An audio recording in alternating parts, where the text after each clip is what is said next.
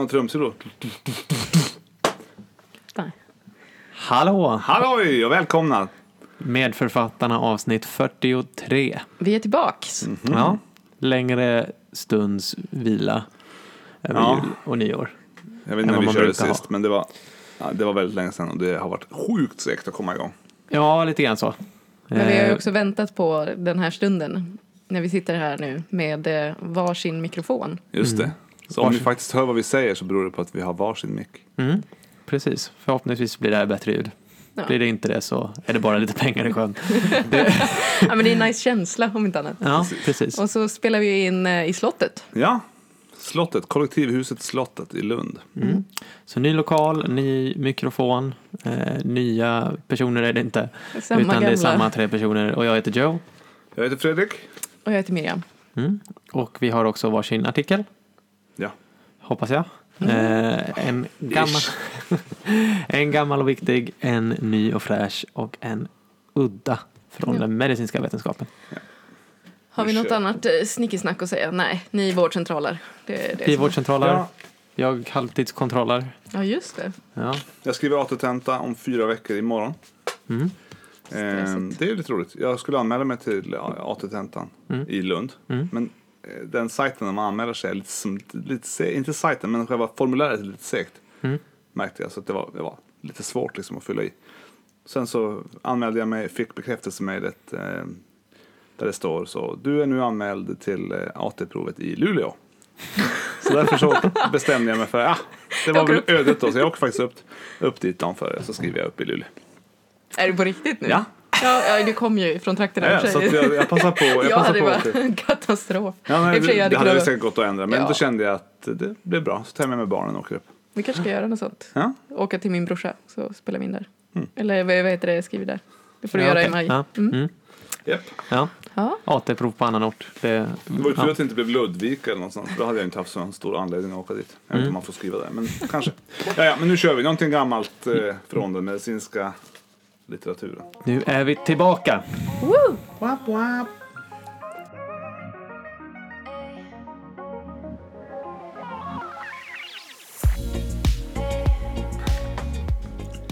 Varsågod. Ja, tack så mycket. Ja, jag eh, har lite olika, jag har laddat hem och börjat läsa flera artiklar som ni ser, jag sitter och håller här en jävla massa papper. Men eh, på riktigt ganska så torrt ämne, tråkiga, tråk, jag vet inte, tråkiga artiklar, men eh, roligt ämne, så kan man säga. Ja. Så jag tänkte börja med ett, eh, vad sa du? Det är ofta så. Precis. Ja, men det blir lite, det blir så jävla, väldigt mycket eh, statistik och sånt, siffror ibland som man bara känner att jag hänger inte med och för, förkortningar på olika studier. Men i alla fall, det jag ska prata om eh, är en, inte alls ett torrt ämne utan ett bra, viktigt ämne. Det handlar om eh, det handlar om blodförtunnande medicinering vid eh, förmaksflimmer. Mm. Och eh, då finns det en eh, då finns det ju riktlinjer som har kommit, för, kommer att förändras hela tiden. Och 2004 så, så, så gjordes väl typ SHADS, SHADS 2 eh, kan man säga. Alltså den som nu heter SHADS vask. Alltså skattningsskala. Ska, för, ja, någon sorts eh, hjälp. Inte, inte en skattningsskala heller. Det är mer Nej. en... eh, vad kallas det? Ehm, Det är inte någon algoritm heller. Nej, det är eller? en... eh, sånt som brukar kallas för kliniska verktyg. Ja, kanske. ja, men ett verktyg för att få ett poängsystem som bestämmer om du bör eller in, ska eller eh, bör eller inte ska ha antikoagulantia.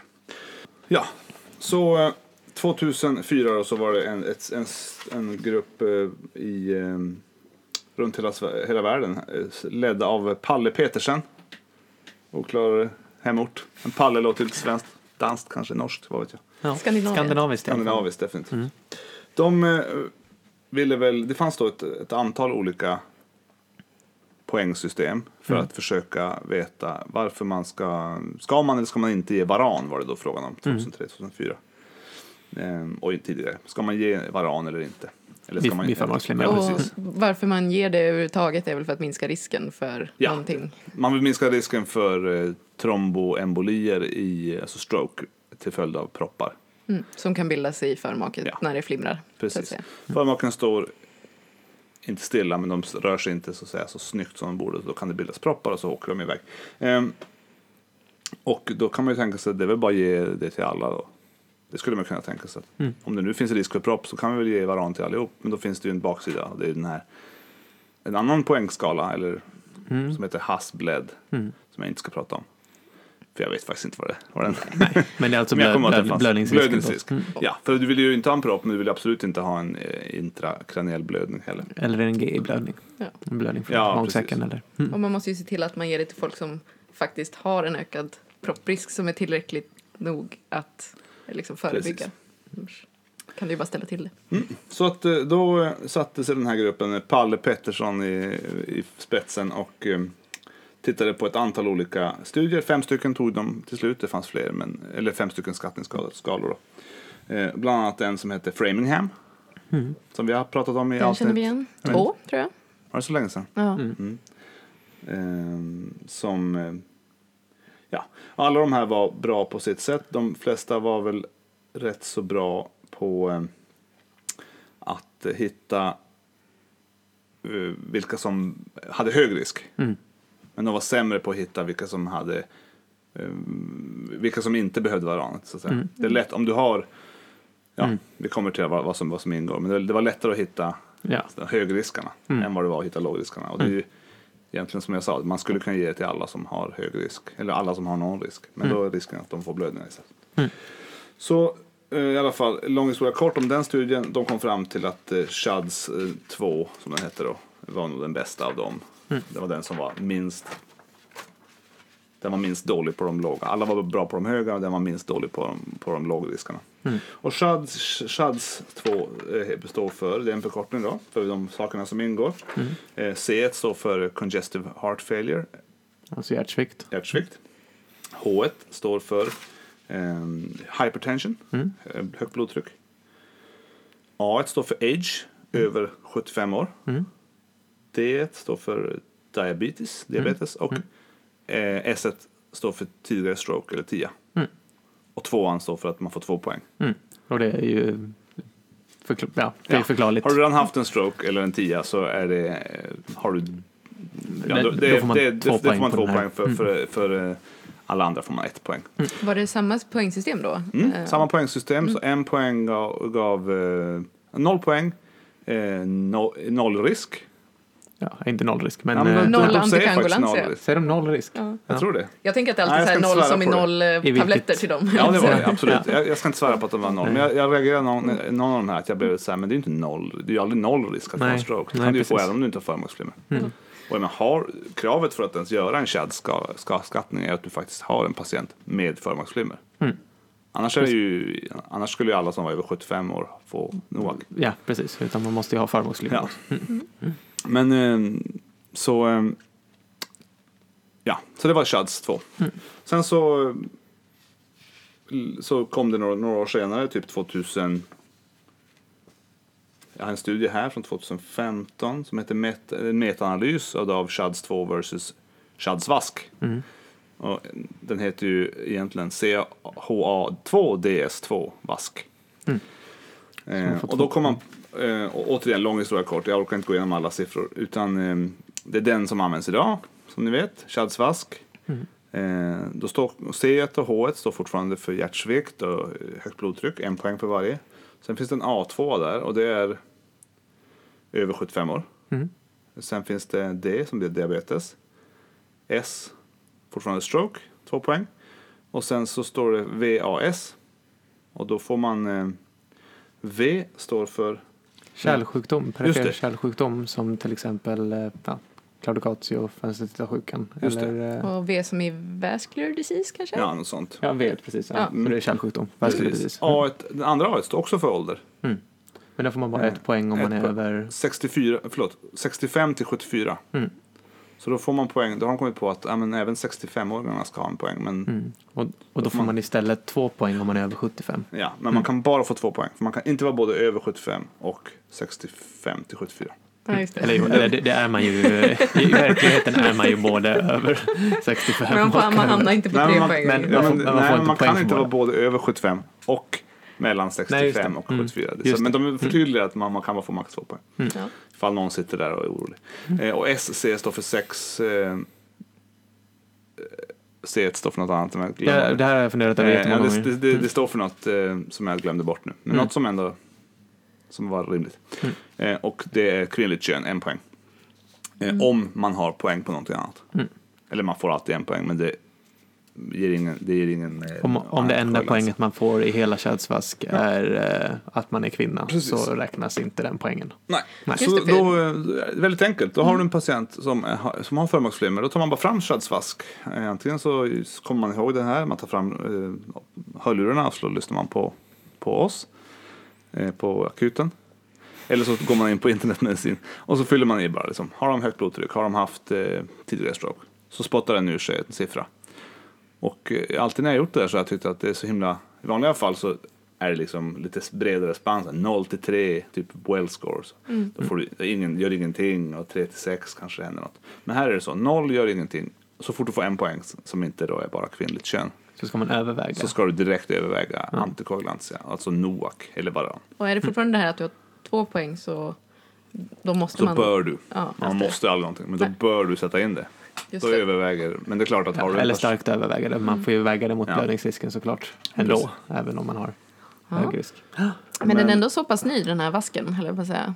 Så Shadsvask kom, jag tror det var 2009. Mm. Shadsvask, ja, den senaste. Mm. Så före det så vet jag inte vad man gjorde. Då satte man kanske en... På Men då- känsla. Men då vidgades eh, på något sätt indikationen lite grann för uh, antikoagulantia i och med att Chads vask kom. Inte det, är, bara fler- det är chans. fler faktorer där, det är Precis. lättare att få fler poäng. Ja, precis. Men de blev också bättre då på att hitta eh, vilka som inte ska ha, som är lågriskarna. Okej. Och vad, vad är det liksom beräknat på eh, risk för, liksom, för stroke eller tromboembolisk händelse över en viss tid sen Ja, efteråt? så de, de tittar ju hela tiden på 100 års sikt. 100 år på bara... Alltså, I Shads, Shads 2, så var, så var em, vad ska man säga, kontrollgruppen var eh, bara trombyl. A- eh, Acetylsalicylsyra. Och då var det då liksom 100 år på ba- 100 patientår, eller vad kallar man det? Ja. 100, Ja. 100 Inte hundra år ASA-år. framåt Nej, tiden. Men, Nej, men 100 Patient. tablettår. Ja. Eller 100 ASA-år. Mm. Hur eh, många får stroke. Mm. Och eh, när man kör på internetmedicin så fyller du i allt det här. Då får du, så, du har en, typ en poäng, 1,9 procent ökad risk att få en, en stroke tror jag. Just det, per år eller något. Eller, det står väl På- något sånt. Det borde ju vara på... Eh, ja, jag törs inte säga om det är per år eller Nej. inte. Men, ja. men det är ganska... Det känns ju som en stor grej att få, få NOAC. Bara för att man har... Eller klart, har man förmaksflimmer så... Mm. ja, jag tänker att det är den största grejen, på att säga. Ja. eller? Det konstiga kanske är att inte alla som har förmaksflimmer får det. Men är det att du har haft för, alltså förlåt, men jag gastro är inte så internmedicinskt som man tror. Så att jag, alltså har du haft förmaksflimmer en gång och sen konverterat, gått tillbaka till sinusrytm, Ja. då är det fortfarande indikation. Precis. Bra att du tar upp det, för jag har ett eh, patientfall med mig här. Nämen, Ett, ett äkta patientfall som Oj. faktiskt eh, har hänt. Vågar Eh, du jag- avslöja det? Ja, jag har, fått, eh, jag har fått tillåtelse av patienten att ta upp det här. perfekt. Ehm, så att det här är helt, jag får röja patientsekretessen, jag behöver inte berätta vem det är. Men. Eh, det här är då alltså en, eh, en man född på 80-talet som är patienten. Så han är mellan 30 och 40 år nu. Och eh, tidigare en känd episod med förmaksflimmer för några år sedan. Och nu återigen i januari 2020 en episod med förmaksflimmer. Och då eh, skickar eh, en, vårdcentralsläkaren en remissförfrågan till kardiologen. Där de frågar efter, liksom, ja, vad, vad tycker ni? Ska han, vore han hjälpt av antikoagulantia? Och då svarar kardiologen att, eh, ja, lång historia kort, de svarar, eh, de svarar så här. Enligt tillgänglig information så bör patienten ha Chadsvask En poäng baserat på att han hade hypertoni. Jag sa det? Tablettbehandlad hypertoni. En poäng. Och då eh, tycker de då att eh, för poäng anger europeiska guidelines att oral antikoagulantia bör övervägas. Och eh, den här patienten har alltså slagit om tillbaka till icke, till icke förmaksflimmer. Men eh, ja, de håller på massor här med att förr i tiden så tyckte man kanske att man inte skulle ge det men 2014 så kom amerikanska guidelines fram till att man borde nog ändå göra det. Och eh, det var väl efter, i samband med den här studien som jag hittade då. Man gjorde det runt 2014-15. Eh, Så att eh, kardiologens förslag är ta, ta tillbaka patienten och eh, fråga honom vad han tycker. Men jag tycker att ni bör ändå överväga att sätta in det om inte patienten motsätter sig. Mm. Och det är ändå sådär, då har den en patient som kanske aldrig mer kommer ha förmaksflimmer. Men har ändå haft det, så menar, och då har du haft det två gånger minst. Mm. För, för problemet är väl om den här patienten inte känner av det Mm. och går runt och har det. Mm. Ehm, att det kan bli stroke. Mm. Och då kanske man ändå hellre har lite, Mm. lite Novac än att ha en stroke. Det är klart man hellre har Novac än stroke. Ja. Mm. Nej, men precis. Så Chadsvask, lätt att komma ihåg. Ehm, svårt att säga. Mm. Jag har kollat upp det här med, eh, och det är Mm. årlig eh, tromboembolisk risk. Som Okej, eh, Så poängen. en poäng, då får du... 1,3 procent årlig tromboembolisk Ja, men vad säger risk. de om noll, en nollpoängare då? 0 procent Ja. står det där. Vilket eh, Det, precis. det Det är måste ju... magstarkt. Ja, men det, precis. Du är helt säker. Du kommer aldrig Ja, få Nej, men nej. det måste ju vara 0% ökad risk. Ja. Mm. Måste de ju Det mena. måste vara referens. Det är inte så att, eh, det är inte så att en enpoängare får 1,9 procents, procents vadå? Nej, Alltså det är ju 1%, bara- jämfört med 1,9 någon procent. normal Jämfört med den som står på ASA skulle jag tro att det fortfarande är. Ja, ja. Mm. Eh, Men man, ASA i sig är ju inte, det har man ju, det har man ju slutat att ge bara för stroke-risken, eller hur? Vad sa du? Bara ASA. Vid, Vid förmaksflimmer. inte vid förmaksflimmer, nej. Nej, Utan, men genomgången stroke, ja. då får man det. Precis. Då- Ja, ja. Men att bara ge ASA till någon med förmaksflimmer, det är antingen ger man ingenting eller så ger man Noac. Mm, Eller bara. Precis. Ja men det var bra, Då, det var det. Ja. Chadsvask, Chads 2, Vadsvask 2. Förvånansvärt nytt för att vara det gamla. Ja, Ja, Men det Men- känns, Det känns jävligt gammalt. ja och förvånansvärt nytt. eh, ja, precis. det har Så jag trodde funnits var under hela vår utbildningstid så då är det man Ja, säga det. Viktigt definitivt. Ja, det är det. Perfekt. Så, då går vi vidare. Det gör vi till något nytt.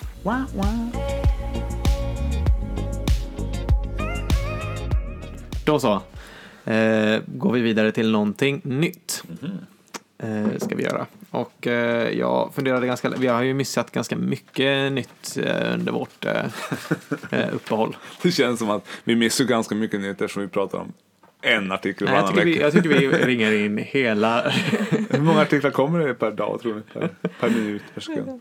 Ja, det måste vi kolla upp. Ja, Ja, så kan vi se hur, eh, hur många promille. ja, vi missar. Eh, bra. Eh, nej, jag funderade mycket. Det har ju kommit en del eh, om eh, coronaviruset såklart. Ja. Eh, I många stora tidskrifter. Sådana här preliminära. Vi hade ju en sån här pre- preliminär eh, rapport Evaluering om eh, det här med eh, vaping eh, och eh, lungskadorna som dök upp. Mm. Mm, det kommer lite skvättar om det. Jag såg bara senast Mm. idag att det, de tror att det kommer öka i Sverige och bla bla. Och det har kommit liknande sådana pre- preliminära rapporter i eh, de stora tidskrifterna om coronaviruset och hur det sprids. Jag var faktiskt inne och kikade idag bara på kul för liksom Region Skånes eh, riktlinjer för hur man Ja. handhar det. Ja, vi har fått några sådana till vårdcentralen. Jag har inte läst dem ännu så Folk får vänta med. Ja, nej, vi, jag fick också sån och då sa de att eh, ni ska ha dubbel, eh, jag kommer inte ihåg vad det hette, dubbelhäftande, nej, dubbel eh, lagers skyddsutrustning. Men det har vi inte. Så det, det får vi beställa. Så det är inte som att vi är direkt superredo. Men det kom, ja. Mest tycker jag man märkt av det i sociala medier där alla, exakt alla har lagt upp en bild på corona-öl. Ja. Eh, så, Det är roligt för det heter samma sak. ja, det tycker jag är den största genomslaget i sociala, sociala medieflödet i alla fall. Ja. Eh, och under tiden vi var borta har det också den här eh, Vitamins, som alltså är en förkortning som jag inte tänker läsa ut, eh, studien kommit. Eh, för vi pratade ju om vitamin C vid det. sepsis för eh, några veckor sedan. Ja. Det fick vi lite mothugg av eh, från någon lyssnare som tyckte vi var för positiva. Nej, vi var inte jättepositiva. Nej, men han tyckte vi var för positiva. Men det var också en, en vän till oss. Så Ja. han kanske var lite för... Det var nog lite raljant menat tror jag. Ja, jag tror det. Eh, och eh, vitamin C är då en studie för ehm, eh, en cocktail med vitamin C, tiamin och hydrokortison eh, vid septisk chock. Eh, och då jämför man med endast hydrokortison. Och den studien utföll negativ. Det var ingen skillnad. eller? Nej. Mm.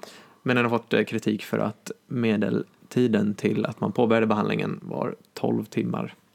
Aha. vid septisk chock. Ja, det är ju dåligt. Ja, då har du ju- Alla var döda i båda grupperna. Så att, eh, det var Ingen inte skillnad. bättre med vitamin C. Så det, det var kort om några nyheter som jag inte tänker prata om.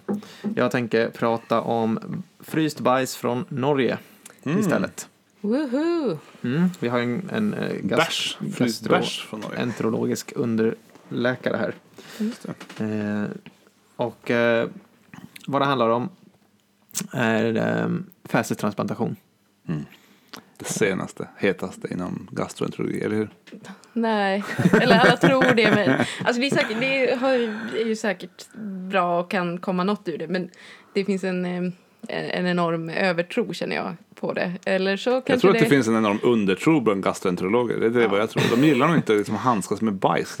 Eller så tycker de att det är för tråkiga läkemedel. Nej, men jag att tror de att vill man, ha man, sina... eh, det, det är liksom för tidigt än och alla efterfrågar det och man blir trött på att säga nej det görs inte på den här indikationen och, och, och, och så. Ja, ja. Vi Men, får eh, se. Vi får mm. se. Indikationen det görs på nu, det är ju eh, Clostridium difficile Mm. enterit. Upprepade klostridieinfektioner. Upprepade. Då har det god effekt. Ja. Det är, och då skick- skickar de blir de vidare till infektion så det är inte ens Ja, nej, problem. Men där har vi helt klart bevisad effekt för fästestransplantation som alltså är att man får någon annans bajs i tarmen på något sätt. Mm, man kan lägga ner det. Antingen så äter man det eller Mm. så får man det upp i rumpan. Ja, och eh, det är där det har eh, använts. Jag tror det är så här regelmässigt. 80% i utläkning eller någonting. Det är Mm. faktiskt jättebra. Eh, Men här ska vi prata om fästetransplantation vid IBS, alltså Irritable Bowel Syndrome. Eh, Och det har ju funnits tidigare studier på det här området. Ehm, IBS är ju en folksjukdom. Man får man har buksmärta, förändrade avföringsvanor på något sätt. Eh, Antingen med mycket diarré eller med mycket förstoppning. Ofta eller lite varierande konsistenser. Precis. Eh, ungefär, det är väl runt 11 procent prevalens tror jag globalt. Mm. Eh, IBS. Någon skit med magen ungefär. Mm. Ja, det är väl ungefär. Hur länge har det, har det ens, ens varit en diagnos? Vet jag faktiskt inte. Det känns ju lite som att det här var något som man förr i tiden bara tyckte att nej men det där är, det är ingen, Alltså jag vet inte hur länge det har varit. Men alltså jag vet ju tidigare ingick ju liksom celiaki i den här gruppen innan man hittade det. Alltså så, här, så det har väl funnits Ja, som men det var begrepp lite här, det längre. var men slasken så. Du har, Men du har skit med magen. kanske på senare år, alltså senaste 10-15 år kanske, Mm. som det har spridits mer liksom i befolkningen att det finns. Och vad Just det, är. om Så- men att man har börjat med de här Rome-kriterierna eller vad de Jag heter. vet inte hur gamla de är, de känns ändå relativt. Mm, de, har, de, de heter ju Rome 4 nu, så de har i alla fall hunnit uppdateras fyra gånger, eh, gissar jag. Ehm, och IBS-orsaken är inte eh, helt klarlagd eller klarlagd eh, alls så mycket, vad jag vet. Det finns teorier då om att det kan handla om dysbios, som alltså är att man har för få olika typer av bakterier i tarmen. Dysbios. Man har massa olika arter normalt. Mm. Eh, en teori är då att det är dysbios, man har för få olika. Det är för eh, lite multikultur Ja. i tarmen. Mm. Mm. Eh, det är en, en teori i alla fall. Mm. Som är väl någon slags förklaringsmodell till att fästestransplantation skulle kunna funka. Just det. Eh, men tidigare studier har varit lite tvetydiga. Det finns i alla fall två studier som ehm, eh, jag snabbt har tittat på. En där man, eh, som var eh, positiv, som, där det visade effekt av fästtransplantation vid ehm, IBS. Då var det 83 patienter som fick eh, bajs då från två donatorer och det fick de i ehm, i um, ändtarmen upp ehm, i kolon. Mm. Ehm, så administrerades bajset. En annan studie som utföll negativ med 52 patienter, då fick de det i kapselform. Att, eh, Äta. ja, precis, att bajset inkapslades i Man säljer och så. någon form av kapsel som man Mm. sväljer. Det är Mm. väl inte riktigt bajset som är inkapslat. Det är väl mer Nej, man har väl tarmbakterier. Ja. Gissar jag. så. Eh, Plastfolie runt en bajskorv. Alltså. Och målet med den här artikeln som heter Efficacy of Fecal Microbiota Transplantation for Patients with Irritable Bowel Syndrome in a Randomized Double-Blind Placebo-Controlled Study. Och publicerades i GUT, vilket jag för övrigt tycker är det bästa tidskriftsnamnet i GUT. Vad står det för? Gastro? Nej men GUT. Det, vad heter det? Nej, det är bara... Gött. Ja, det står inte ens för något. Ja, vad handlar det här om? Gött. ja, Ja, mer än så, mer än så behövs inte. Ja, det publicerades i eh, december 2019. Ehm, och är en eh, eh, forskargrupp från Bergen i Norge. Eh, som då, eftersom det har varit lite tvetydiga resultat på det här innan, försöker bringa någon ordning i det här med en ny studie med något fler deltagare. Ehm, bra. Och hur många är det då?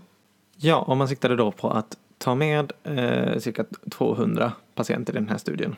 Eh, så ett lite större antal eh, deltagare. Mm. Eh, och det man skulle titta på då var dels med hjälp av skattningsskalor, IBS-symptomen. Eh, där det mesta verkar vara baserat på eh, en skala som heter IBS SSS. Eh, som är i princip fyra sådana här VAS-skalor från 0 till 100 Mm. Mm. eh, på olika områden. Eh, Ja, det är Så väl att det man har att ja. gå efter, för det finns ju liksom inga objektiva markörer. För precis. Det finns inga biomarkörer va? Nej. Mm. Eftersom det är ju en diagnos som ställs i, brist på eh, Ja. organisk sjukdom. Men som mycket väl som, eftersom celiaki ingick där tidigare så kan det ju finnas Absolut, men just nu Eh. finns det inget. eh, fysiologiska förklaringar som vi inte har än. Mm. Mm. Så det var liksom huvud eh,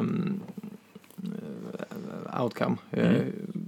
Då hur man, hur man skattade att man mådde Mm. i de här fyra olika eh, områdena. Och eh, så tittade man också på skattningsskalor för trötthet. Ehm, och så tittar man ju då också på eh, tarmflorans sammansättning. Eh, före och efter behandling då. Mm. Och deltagare randomiserades då till antingen placebo. Och kan ni gissa vad placebo var? Inte bajs. Jo, Eh, 30 gram av deras eget bajs. Perfekt. Eller då smart. 30 gram donerat bajs eller 60 gram donerat bajs. Och allt donerat bajs kom från en person som de kallar för en superdonor. Ja. Ja, det här är ju så roligt. Att de har liksom, det finns olika personer med olika bra bajs. Det har man ju sett i eh, Clostridium-studierna. Mm. Mm. Det finns liksom guldbajs och så finns det Lisa. Holst, en lektor i Lund, hon pra- hade någon dansk pilot som hon pratade, hon fick så här, här för mig att det var. Mm. Hon fick lite sån eh, eh, glitter i ögonen när hon pratade om han, kom, han kommer och så bajsar han så perfekt bajs. Jag kommer inte ihåg vad som var så bra så bra men det var, han, var, han, han var hennes favorit. Ja, eh, precis. Så den här superdonatorn var en 34-årig man. Dansk pilot. Eh, nej, nej det, det förtäljer ju inte eh, artikeln här. Eh, och eh, bland kriterierna då skulle man ju vara född vaginalt, eh, blivit ammad, eh, inte tagit så mycket antibiotika under livet. Den här personen har bara fått tre antibiotikakurer under sitt liv. Han tränade regelbundet, Såklart. eh, rökte inte. Eh, ungefär så. Eh, så det här, det här var verkligen bra bajs då. Och man Mm. testade nat- naturligtvis hans bajs också på alla möjliga sätt. Det finns inga parasiter, det finns inga eh, virus vi kan fånga upp, inga bakterier vi kan fånga upp. Nej, Eh, han är helt perfekt. Och eh, så tittar man ju även då på eh, de här arternas sammansättning i, i tarmfloran. Mm. Eh, och såg att den, hans dysbiosindex var 1. Så det var inga tecken Patient dysbios. Mm. Så, För det var ju bra att man screenade, för det har man ju tydligen eh, åkt dit på i någon IBD-studie i, när man testade på IBD-patienter i USA. mm. Så eh, Mm. var det några som eh, fick sepsis. Jag hoppas verkligen inte att de gav det under pågående skov för att då ser ju tarmen ut som en, Mm. men eh, utan en lugn period. Men även då så hade de råkat få med sig någon Mm. Farlig bakterie. farlig bakterie då. Så det, ja, det är ju som när, alltså, i och för sig mindre farligt men ändå som när man ger, började ge blod så Nej, var det inte säkert. man vet alltså, inte hade vad man ska söka efter Nej. heller. Nej. Mm. Men eh, om vi har en superdonor så kanske man vågar. Mm. Och man tittade ju här på blodsmittor och så också. Ja. Man tittade på ganska många olika. Mm. Mm. Det är smart att ha en donor också så slipper man Mm. Kontrollera för det. Ja, Liksom, de- Och det gjorde man med jämna mellanrum då. För under 18 månader så lämnade den här 34-åringen eh, bajs. tusen kilo har jag för mig. Mm. Och så var tredje månad kollade man så att eh, han inte hade, plötsligt hade fått någon dysbios eller någon, eh, någon, eh, någon sjukdom. Mm. Mm. Ehm, och den här mannens bajs som då var eh, behandlingen i den här studien.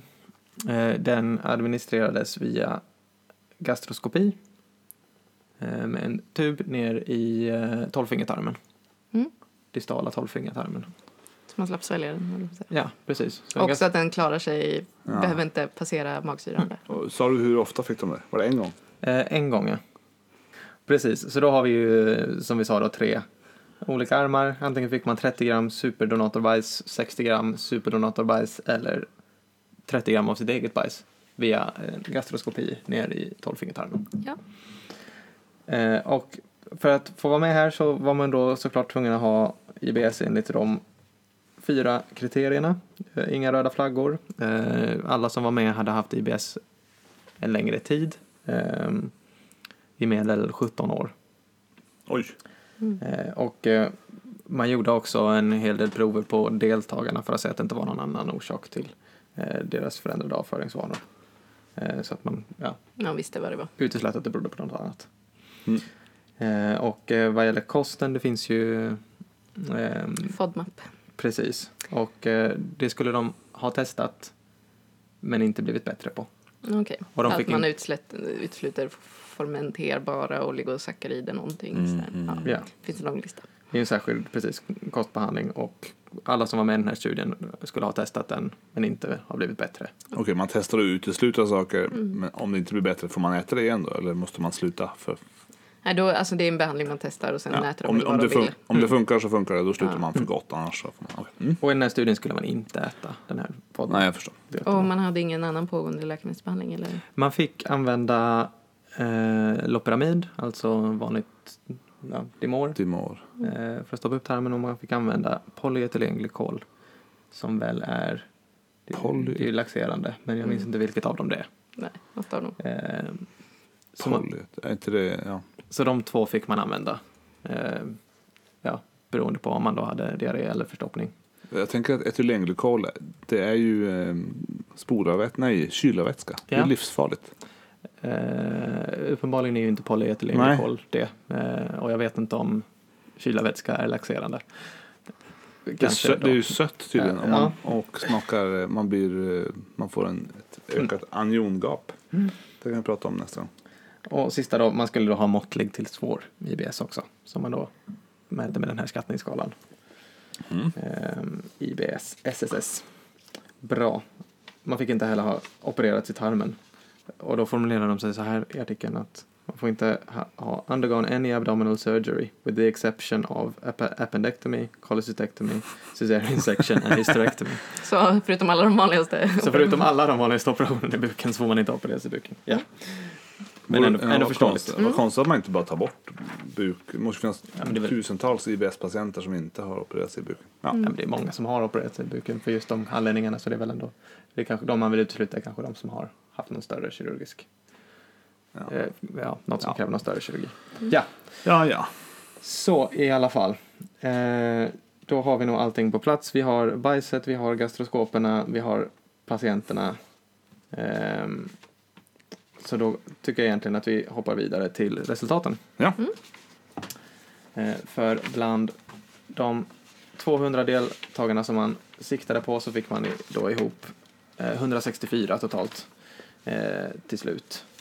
Eh, och vad gäller väldigt många olika baseline-data så var det inga skillnader mellan de, de tre grupperna, placebo 30 grams och 60 grams.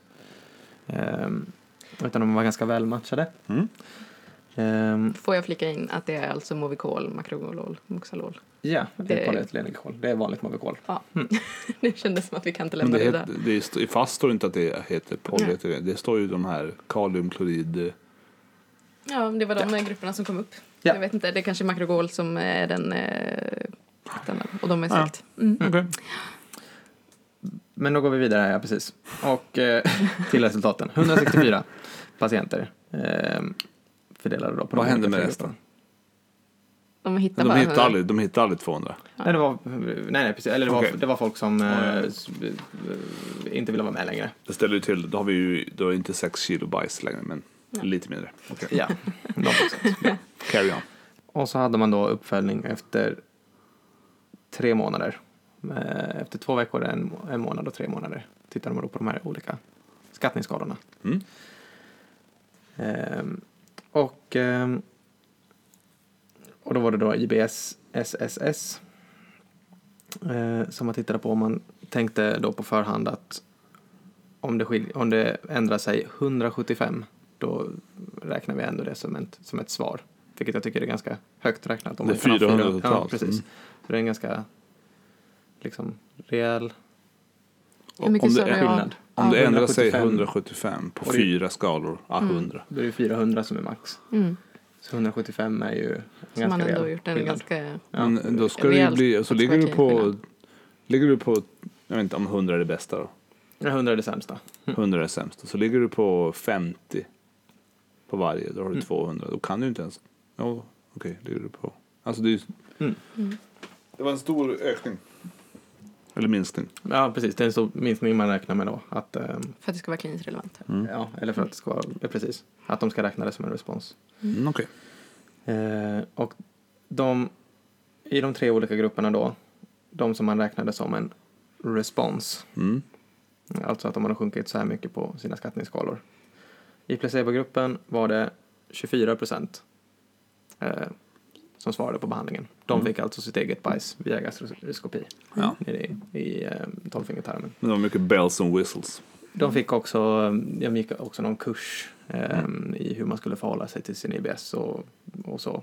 Det gjorde Eh, alla då antar jag. Alla gjorde det, Ja. precis. Eh, Så den i sig har viss effekt också. Och det har man sett i tidigare studier också. Att Mm. placebo brukar ligga Varför gör man det kan man fråga sig när man vill man, vill man ha confounders? Det var väl också dels för att man skulle förhålla sig på samma sätt. Liksom inte, Mm. eh, att ingen skulle ja, Ja, men man hitta hade på någon kunnat, egen behandling under man tiden. kunde ju ha struntat i, ja, okej. Mm. Mm. Ja, Ja, att alla är på samma liksom, informationsnivå på något ja, sätt. just det. Mm. De som fick 30 gram av super, superdonatorns bajs SDB. eh, efter tre månader, då hade 77 procent svarat enligt de här skattningsskalorna. Oj. Shit. Och 60 gram var det hela 89 procent. Är det statistiskt Mm. signifikant? Ja. 89 procent efter tre månader i de som fick 60 gram superdonator-bajs. Det är jättemycket. Eh, Det är supermycket. mm. Så en ganska rejäl skillnad gentemot placebo i eh, symptom, svårighetsgrad bland annat då. Eh, som mäts med eh, de här skattningsskalorna. Och sen är det, eh, finns det en massa subskattningsskalor då också Ja. som jag inte går in på här. Var det, vet du om det var någon som blev helt, åter, helt besvärsfri? Det vet jag inte. Nej, det hade ju varit något. Vad gäller tröttheten, viss effekt, eh, 22 procent. Jag upplevde vad man har räknat som en kliniskt relevant minskning av tröttheten I placebogruppen. i placebogruppen. Eh, 30 gram, 54 procent och ungefär samma för 60 gram. Mm. Eh, sen tittade man ju då också på ehm, det här med tarmflorans sammansättning och det här dysbiosis index Just det. eh, som finns framräknat. Hur mycket dysbios har man? Mm. Eh, tyvärr, tyvärr gick eh, en del bajsrör sönder, står det här i artikeln. Eh, så alla kunde inte analyseras. Det står i princip så, det är Ja. nästan ordagrant i artikeln. Eh, Konstigt. Men eh, det var ingen skillnad eh, vad gäller dysbiosindex över de här, vilken behandling man än fick.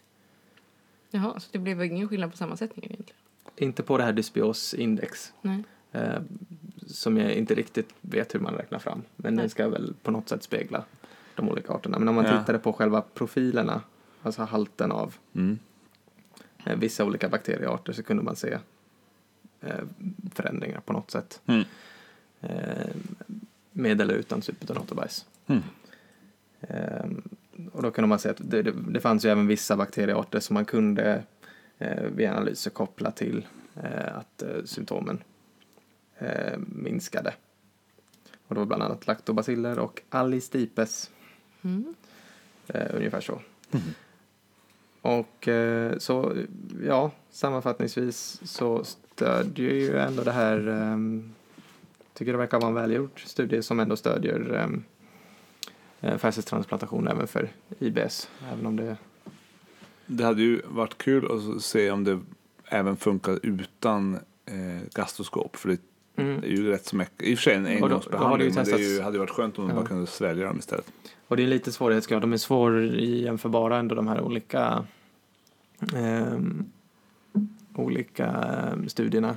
Dels att man i några av de tidigare studierna inte haft med alla olika typer av IBS utan kanske fokuserat sig på IBS-C då, förstoppnings-IBS. Mm. Eh, Men den här försöker man ju ha med alla. Mm.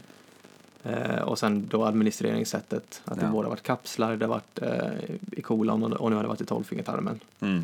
Och sen är det ju kanske också en väldigt heterogen grupp, inte bara symptommässigt, men det kan ju Mm. också vara olika mekanismer som vi inte Mm. känner till. Så att vissa, alltså att man skulle behöva någon ytterligare metod för att se vilka som skulle kunna Ja, ha nytta av det och vilka inte. För att vi kan ju inte som sagt börja fascitransplantera 10 procent av Mm. eh, Sveriges befolkning riktigt Nej. än. Nej. Nej, eh, men, men hade det varit så att man skulle ta en kapsel hade det varit betydligt lättare Ja. att göra det på 10 procent. Mm, Eh, inte för att precis. man ska inte göra det utan att veta, men mm. Och sen är det också var bajset kommer ifrån. Ja, vem som eh, har donerat. Verkar Ja. ju kunna spela roll i alla fall. Eh, Mm. Utan att den här studien specifikt testar det, det gör den ju inte. nej, nej. Eh, Men det kanske Mm. spelar roll om Ja. det är en superdonator eller inte. Ja, precis. Jag kanske får bli lite mindre trött på det. Men jag, alltså det, men det, det har väl gått något program på SVT där det, ja, alltså det jag har inte ens or- orkat se den för att man får ju fråga på varje mottagningsbesök Ja. nästan.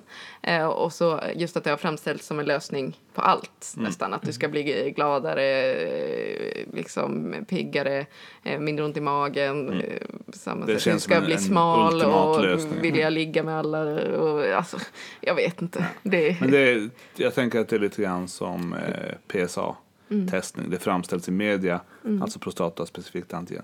Det framställs som en eh, superlätt, det är bara att gå och ta ett prov. Ja, det är det ju såklart. Det är jättelätt att ta prov. Men det är ju som, det framställs som att det, det är mammografi, typ screening, fast det inte är det. Och ännu mer så går det ju trender i ganska många forskningsfält eh, när någonting liksom blir hett. Ja, precis. Eh, Kan man inte bara ha lite stamceller till det här? Ja, det var ju Ja, precis, en för fråga ett fem tag. år sedan. Precis. Ja. Stamceller var ju hett ett tag och eh, ja. Och nu är det här. Ja, alltså, Nej, men också, tror jag att en del av mina visioner, alltså, jag, om man hade visat att det var bra och godkänt i Sverige Ja. och liksom tillgängligt, då hade man kanske blivit gladare. Men nu när alla frågar om man hela tiden måste säga Nej, Nej. det finns inte. nej, Nej. eller och inte på din eh, liksom, indikation, Nej. då blir man ju också, alltså det är ju tråkigt att ge det beskedet när, när det är någon, Mm. något någon vill ha, liksom är intresserad av. Det är Mm. klart. Ja, ja, Men, visst. Men kanske, kanske ett steg närmare att det når eh, någon slags klinik. Får vi se Ja. vad det landar i. Då måste jag fortsätta säga ja, visst är det fantastiskt när någon säger åh, vi har fler bakterier än celler i kroppen. ja, Ja. det är fantastiskt. Ja, Men då så. Eh, udda. ja vi drar vidare.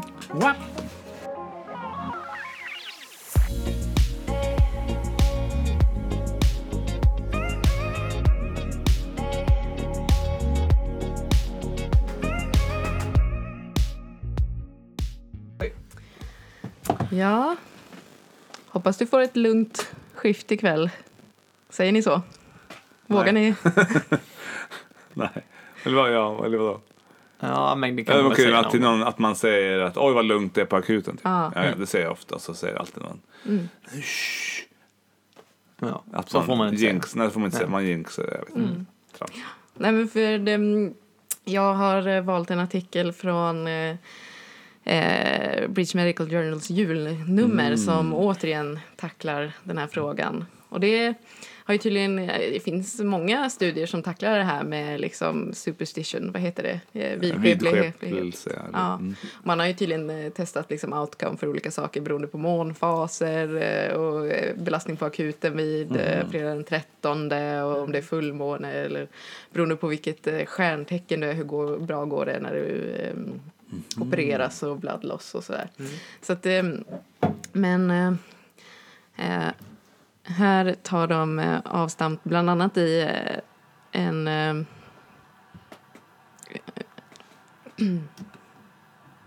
en bok som vi har, vi lyssnade på den, eh, tror jag, och många har läst som satte lite ljuset på hur man har det som eh, Den här läkare. cancerboken. Nej, Nej, utan This eh, is going to hurt. precis av Adam Kay. Ja, ja, den har jag lånat Ja, och inte läst. Det är väldigt bra. brittisk eh, Ja, jag- för detta läkare. Han sadlade ju om och blev Han är väl TV. numera komiker och Ja. skriver väl för diverse tv-serier. och skriver väldigt roligt om det här. Så de eh, inleder med ett citat. Say the Q-word to a doctor and you're all uh, about and you're all but performing an incantation, summoning the sickest patients in the world to your hospital. och eh, sen eh, Och kommenterar de att Quiet. quiet då. Ah, okej. Så att artikeln heter Q-fever, the superstition of avoiding the word quiet as a coping mechanism, a randomized controlled non-inferiority trial. Eh, Okej. så Mm. Q, the Q-word är alltså quiet och lugnt, lugnt, skulle, skulle ja. vi, vi säga då. Mm. Eller inte säga beroende på hur man är lagd då. Det säger jag Mm. ofta. Det är Eh, gött när det är lugnt. Liksom. Då ska Ja. man väl, kan man väl få vara nöjd för det. Ja, man måste ju få er, erkänna Ja. hur det står till. Men jag tänker, innan vi går in på den här nyaste studien så refererar de till tidigare forskning. Så det här, det visste jag inte, men det finns alltså studerat sedan innan och den, eh, den roligaste jag eh, hittade eh, är från 2017 då som också har eh, avhandlat det här. Eh, Does the word quiet really make things busier? Mm. Också. Eh, och den här 2017-studien då, eh, då eh, säger de att de ska titta på medicinens Macbeth. Som, det finns ju en Ja. vidskeplighet inom teatern att man får inte säga namnet på eh, den pjäsen Mm. av Shakespeare för då kommer något hemskt att hända. Eh, och den här studien eh, gjordes då eh, i, eh, nu ska vi se, den här gjordes nog i Yorkshire i England på, av eh, Eh, ett gäng ortopeder. Det kunde man ju nästan ana på hur de formulerar sig ibland. Eh, de gör en multicenter single blind randomized controlled trial. Och det de gjorde egentligen var att några dagar, de specificerade inte riktigt varför, hur länge de körde, men i eh, ett gäng dagar så singlade de slant i början på skiftet. Så gjorde den här registrar eh, attending, singlade slant. Och så sa han antingen att eh, eh, have a quiet night, I see you in the morning. Eller så sa han have a good night, see you in the morning. Mm. Eh, Mm. då. Så att, eh, och sen skulle de kolla på då egentligen hur många som kom under nattskiftet då och behövde läggas in egentligen var Mm. måttet då. Det går inte att göra den här studien i Skåne för att det finns inga platser att lägga in folk. nej, precis. och då hamnade de på The Quiet Group blev 18 nätter när de sa Have a quiet night. Mm. Och eh, 24 eh, blev eh, när de inte sa det då, utan Mm. sa good, Good night. Mm. Och det var på eh, Five District General Hospitals. Så de här gjorde ändå Mm. Multicenter. Multicenter. Men sen har de bara gjort ett enkelt jättefult stapeldiagram. Och resultatdelen är typ några centimeter lång. Det är verkligen kort. men är det inte lite, det är lite skoj skoj. Ja, men det, vi får jämföra sen. För här står det bara the mean number of night referrals, alltså hur många som lades in. Mm. Eh, var på eh, quiet nights så var det eh, 3,1 och när man inte sa det i kontrollarmen då så var det bara 1,7. Oj. Och det var statistiskt signifikant P 0,04. Mm. Och sen kommenterar de att en kväll så var också beväpnad polis eh, present on the ward inte polisen Eh, alltid beväpnad? på kontrollarmen snabbt då. Men eftersom de inte eh, ockuperade några sängar så räknas de inte in i studien. Helt enkelt. Eh, och här, så här drar de då slutsatsen att, eh, att undvika att säga quiet eller Mm. lugnt är då en kostnadseffektiv metod att minska inläggningarna på sjukhuset eh, nationellt Mm. helt enkelt. Och att man eh, borde införa eh, en ansvarig person på varje sjukhus som ser till att man inte säger det här ordet. Då, för Sen, att, en sensor eller en censurbyrå. så att eh, man helt enkelt då eh, ja, kan spara otroligt mycket resurser på det här. Eh, och sen de spekulerar lite kring, mekanismen, eh, hur det här kan öka liksom, arbetsbelastningen, att det är oklart. Och det står att det är sannolikt att det är någon sorts övernaturliga krafter som jobbar eh, och som är beyond the grasp of even the most skilled orthopedic researchers, it is possible that such mechanism might entail mythical microparticles as such as interleukins and prions, which may or may not exist in the real world. Lite skämtsamt om sin egen ja, för ja, interleukiner och prioner finns. De finns väl definitivt. Ja, och de tyckte inte riktigt att det var Har ni nyttigt. sett dem? Jag har faktiskt aldrig sett dem. Inte jag heller. Men jag har sett IL-2-hämmare funka. Mm. i alla fall.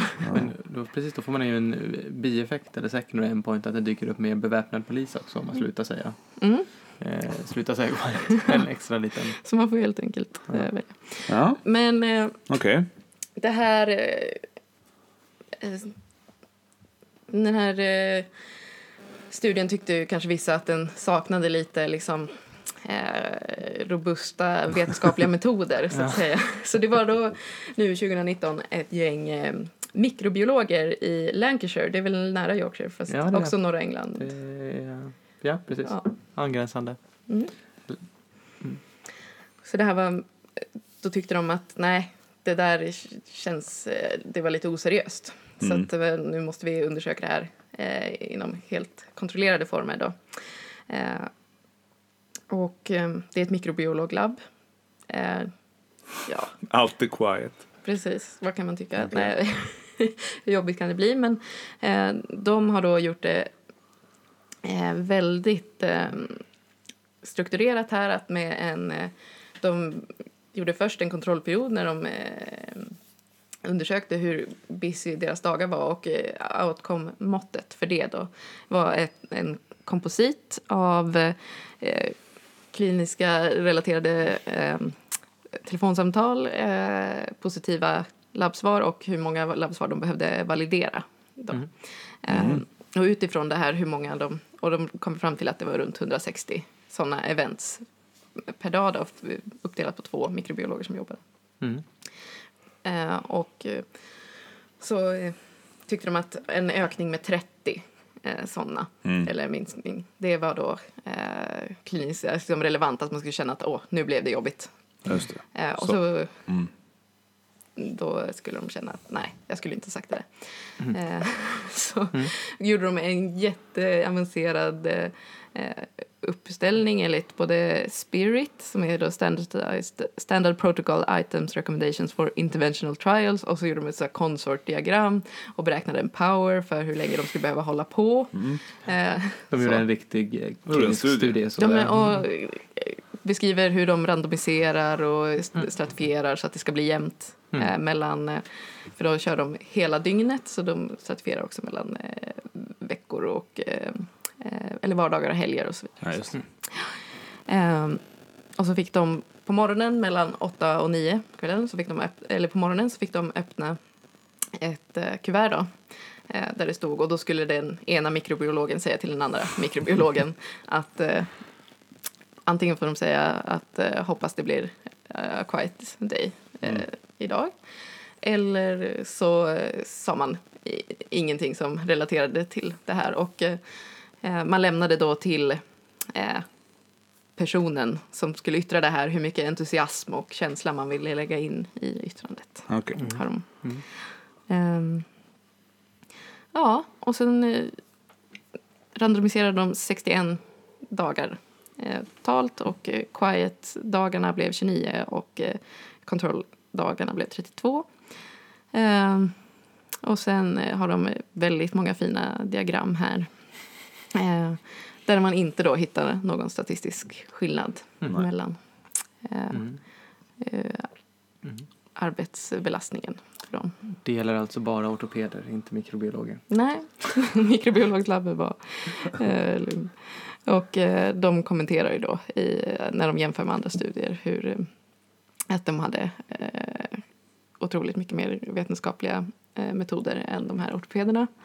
De jämför även med en tidigare japansk studie som då, var satt på en eh, akut där man också eh, jämförde det här. Eh, men den eh, kritiserar man lite för att eh, den hittade inte heller någon skillnad. Men där hade de då subjektiva mått att du fick uppskatta i slutet att Mhm. hur jobbig var min dag. Och det, Mm. Ja, det blir svårt när man har fått höra att man hoppas att man ska ha det lugnt mm, i början på det. Då kanske man ändå... man känner att eh, Eh, Mm. Man blir lite bit- mer bitter Mm. när man liksom tänker att åh, jag hade kunnat få det lugnt. Mm, Mm. Just det. Mm. Jaha. Okej, så det är fritt fram att säga att det ska hoppa, åh vad lugnt det är. Hoppas vi får en lugn natt. Mm. Ja, men jag, jag tror det. Mm. Baserat. Ja, alltså det finns ju risk för våld. Ja, just det.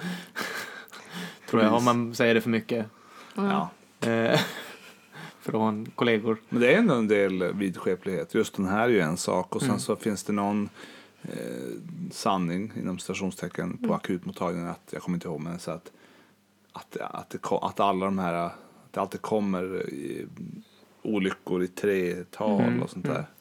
Och samma sak eh, tycker jag finns på många kliniker. Att vissa saker kommer liksom i, i sjok. Att, ja men det är så ibland att Ja. det kommer Ja, det- då- samma sak orsak. Mm. Ja, det, det kan människor, alltså ändå akademiskt utbildade Mm. människor säga som att, eh, lite Mm. som sanningar. Alltså att, nej men eh, var sjunde sån här dör ju alltid. Mm. Typ. Mm. Bara, nej. Det, det, nej, det gör de inte. Och olyckor, bara för att det har varit två olyckor kommer det inte komma en till olycka. Alltså det kan komma en till, det kan komma fem till också. Ja. Det har ju som ingenting med de andra att göra. Mm. Om det inte är så att det är en stor jävla Ja. bilolycka på E22. Då Mm. kommer det säkert komma, men det är inte det. Och ta i trä tror jag aldrig höll på med riktigt innan vården. Men det är verkligen så här. Så snart man, om man lyckas... För jag kan ju säga ändå att ja, men det var ganska lugnt idag. Då är det vissa Ja. sköterskor som alltid så här ska eh, sträcka sig mot bordet. Ja. Eller om man har... Samtidigt är ju Mm. ett humoristiskt inslag i dagen Ja. så att det kanske inte gör så mycket. Men, Nej. Mm. Nej. Det är väl ett sätt att umgås också. men jag tänker samtidigt så om man ska applicera ett ytterligare eh, begrepp på det här så regression to the mean är att om du har Mm. haft det lugnt ett tag så kommer det ju förmodligen bli Mm. lite mer. Precis. Ja, Mm. Det, så är det ju. Mm. Absolut. Ja, så känner Ja. er fria att eh, säga skönt. Hoppas ni båda får det lugnt på jobbet imorgon. Ja, det hoppas jag också. Imorgon har jag halvdag. Mm. Så det blir lugn lugnt per definition. halvdag. Ja, det blir. jag tror inte det blir så lugnt för vi tömde avdelningarna så att det kommer vara Då så. Man ska aldrig Exciting. tömma avdelningen. Det är värre än att säga att det blir lugnt. Hoppas det Ja. får lugnt. På en torsdag. Liksom. Men då så. Då är vi eh, officiellt tillbaka. Ja, det är vi. Back Igång. in business. Andra året.